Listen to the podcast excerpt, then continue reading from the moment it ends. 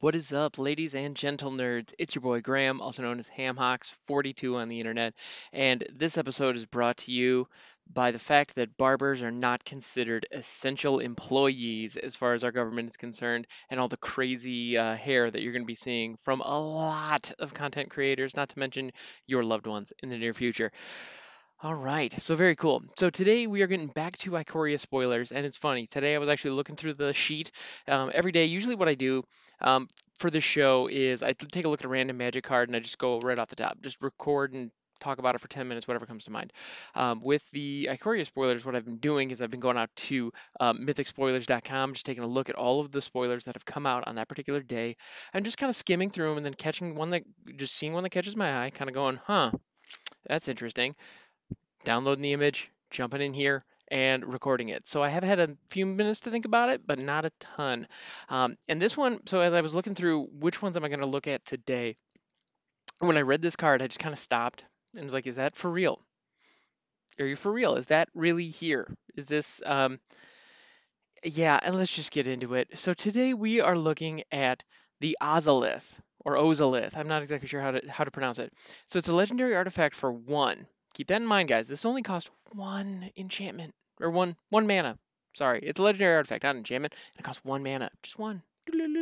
And that one mana, what you what do you get for it? It is a legendary artifact. It's a rare, not even a mythic, mind you. This is rare. Whenever a creature you control leaves the battlefield, if it had counters on it, put those counters on the Ozolith. At the beginning of combat on your turn, if the Ozolith has counters on it, you may move all counters from the Ozolith onto target creature.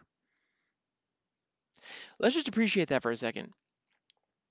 This is a safe deposit box for all of your counters. All of them. Plus one, plus one counters, charge counters if they happen to be on creatures, um, all of the keyword counters that we're seeing in Ikoria, um, verse counters, which you know you see on certain legendary creatures. I mean, the the implications here are really vast. You can do a lot of cool stuff with this, and eh, so with how many counters we see from different creatures that enter the battlefield with counters on them, um, we have a lot of opportunity to do a lot of crazy jank with this. And it, this kind of reminds me a little bit of a card called Power Conduit, which was an uncommon back in Mirrodin. It cost two, and you could tap it, remove a counter from creature, or remove a counter from a permanent you controlled. Any counter, any permanent, didn't matter. And you could move, or then then you could add a plus one plus one counter or a charge counter to a target creature artifact or target artifact you controlled.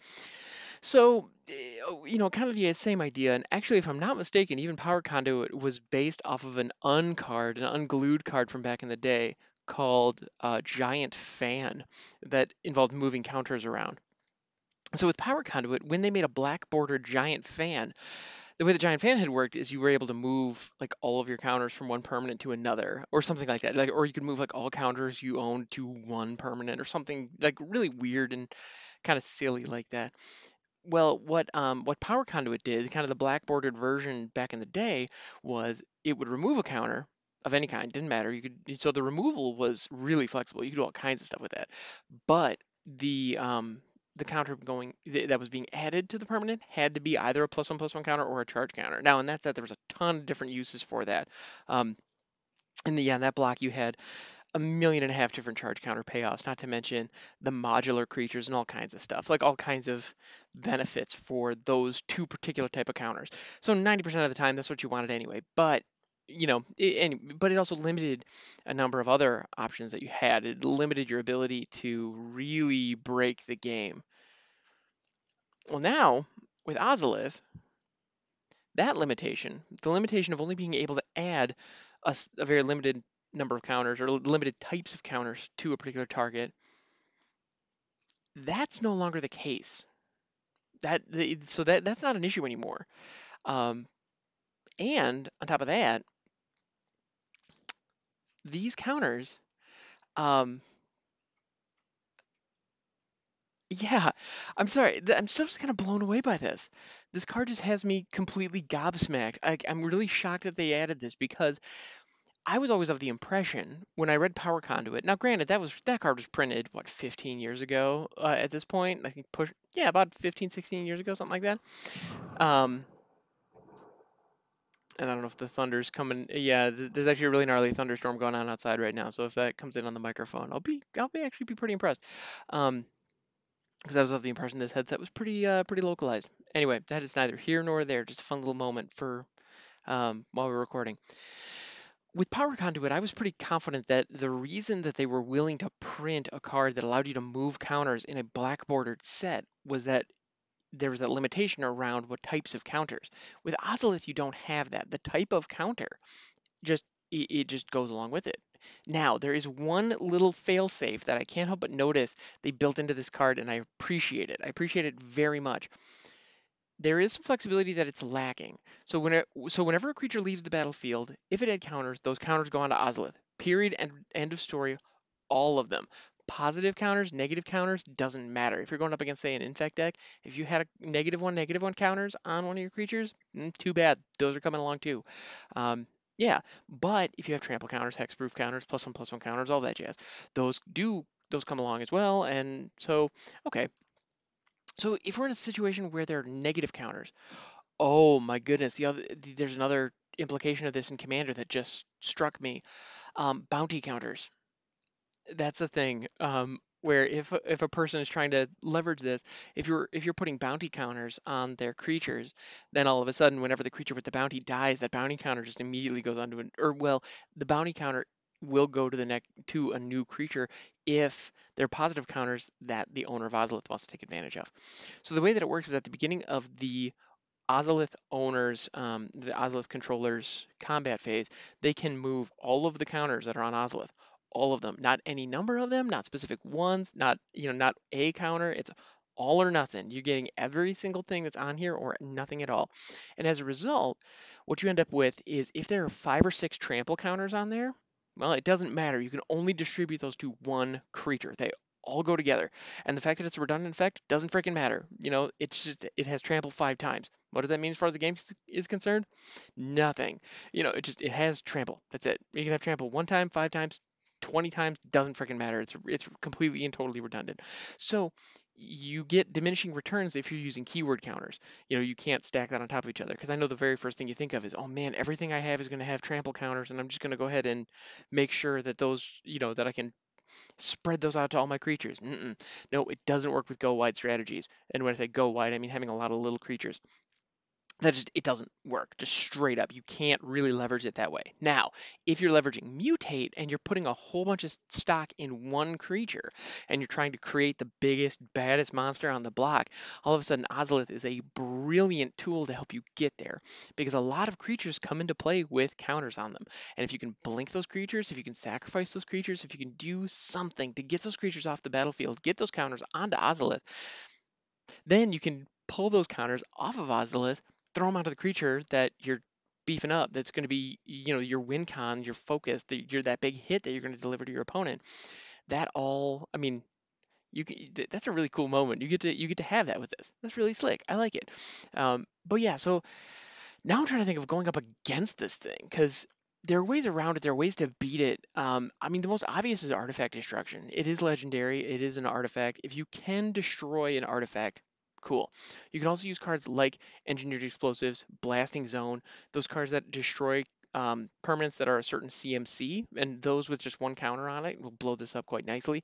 So um, if there is a deck in competitive where Ozolith, um, if there's a deck in standard, let's say, where Ozolith becomes a valuable inclusion that is a part of a larger game plan, which with it only costing one, there's a very real chance that's going to happen. Uh, Yeah, I'm really interested to see um, how that works. That's the other thing. When you see a card that costs one or two that has a pretty cool effect, keep an eye out because those tend to be, in in my experience, I have I've noticed that the really low CMC cards that have cool, potentially powerful effects are the ones that could take that next step and become really powerful and really competitive. Um, I mean, that's that's just anecdotal, you know, take that for what it's worth. But I, I think this thing has a home in a competitive standard deck. I mean, I wouldn't be surprised if a year from now we're looking at World Championships and there's at least one deck in whatever meta, whatever shakes out. I wouldn't be surprised if this is in there. I don't know how it's going to look. I haven't seen a lot. Um, it'll be really interesting to see how things shake out. This is the joy of standard is that it all changes and we get to watch it all change. And fortunately, we can all participate on Arena with a very minimal investment. Um, I'm a big fan of that. Yeah, so there is one other element of Ozolith that I that I wanted to bring up, um, that I wanted to speak to for this particular podcast. Um, there is a uh, there's one card that is one of my favorite board wipes in Commander specifically. That is a beautiful counter to Ozolith. So if you can destroy an enchantment, great. If you can remove uh, permanents, or if you can remove counters from enchantments, that's another thing. Or remove counters from any permanent. That's something that you can leverage with Ozolith. And there is no better way, in my opinion, to do that than with a little card called Aether Snap. Well, and of course, that's not really showing up too well on the camera, so let's just go ahead and pull it up right here. So, Aether Snap is a sorcery for five. It is three and two black. Remove all counters from all permanents and remove all tokens from the game. So I actually dusted this off in some of my commander decks, specifically when War the Spark dropped, because what this also says is um, destroy all planeswalkers. You know, you, you completely eradicate all planeswalkers because you are keeping track of their loyalty with loyalty counters. You remove all those counters, they have zero loyalty, they all die. So my thought was, hey, that uh, you know, that Atraxa's Super Friends deck that my buddies always bringing to the bring to the table. Aethersnap just says, hey, destroy that. Just get rid of it, get it gone for five. That's pretty great. And I thought, hey, this is really cool. Now, with um, all the planeswalkers that we saw in in War of the Spark, Aether Snap was good. At five, it's a little expensive for a board wipe, um, which is why I'm specifically saying Commander is the place for for this. You know, you're definitely not going to see this run in, in any kind of modern situation, or at least I would be shocked if you did. Um, you know, modern or uh, I don't. It's not Pioneer legal, but in any case, um, I have a feeling that this is going to be valuable again. Um, you know, right now it's going for 60 cents, so it's not. If you just need a board wipe and for a deck that has black in it, I would consider it because it it doesn't destroy creatures per se, except for certain ones. You know, like I wouldn't help but you couldn't help but notice that it kills most hydras um, that are out there because they start as zero zero creatures. I mean, a lot of them anyway. So uh, that's pretty great. Also, Yorvo, that dude would get uh, completely knocked off with this. But um, if your opponent is running a strategy where they are trying to stockpile counters or create a lot of these fun new keyword counters that we're seeing in Ikoria, Ozolith is is an an engine towards that goal. Aether Snap is a beautiful counter, and I just got to throw it out there, a little plug. This is one of those little gems from Darksteel way back in the day. I adore it. Um, based on the fact that it's going for like 60 bucks right now, or I'm sorry, 60 cents right now. Wrong unit of measure. That makes a big difference. Um, yeah, it's going for about 60 cents. It's not worth a ton. Uh, I suspect that in your local play group, as people are dusting off their new Ikoria toys in EDH, um, I suspect that some that there are going to be some plays that you could set up with this um, that could really swing the game in your favor. So I just wanted to throw that out there, a little public service announcement. Hey guys, go check out Aether Snap. It's pretty great. Cool, cool. Yeah. So the Ozolith, I gotta say, I'm really stoked. I'm interested to see what happens with it. If they if the counter support is there, I think this has an opportunity to be a really cool card in the right setting. Um, it has a lot of potential and it gives you the option of keeping all of your counters around no matter what happens. So any kind of aristocrats situation, like actually that's that's it. That's that's the deck that I want to run. So right now I have an a Rakdos aristocrats deck, um, which I've uh, commonly or which I've heard to referred referred to as snack dose because it's using the witch's oven to create food tokens. I love that deck. It's great, super fun, very competitive. It's it's delightful. I want to see a version of that. I want to see Rakdos um, aristocrats. So you're sacrificing little creatures uh, constantly. You're sacrificing little creatures over and over again um, to trigger different effects. Death triggers with Mayhem Devil or um, enter the battlefield triggers with Iara, those types of things. Where I want to see somebody leveraging that where you're sacrificing creatures, but all of the creatures that you're sacrificing have counters on them that all go into Ozolith.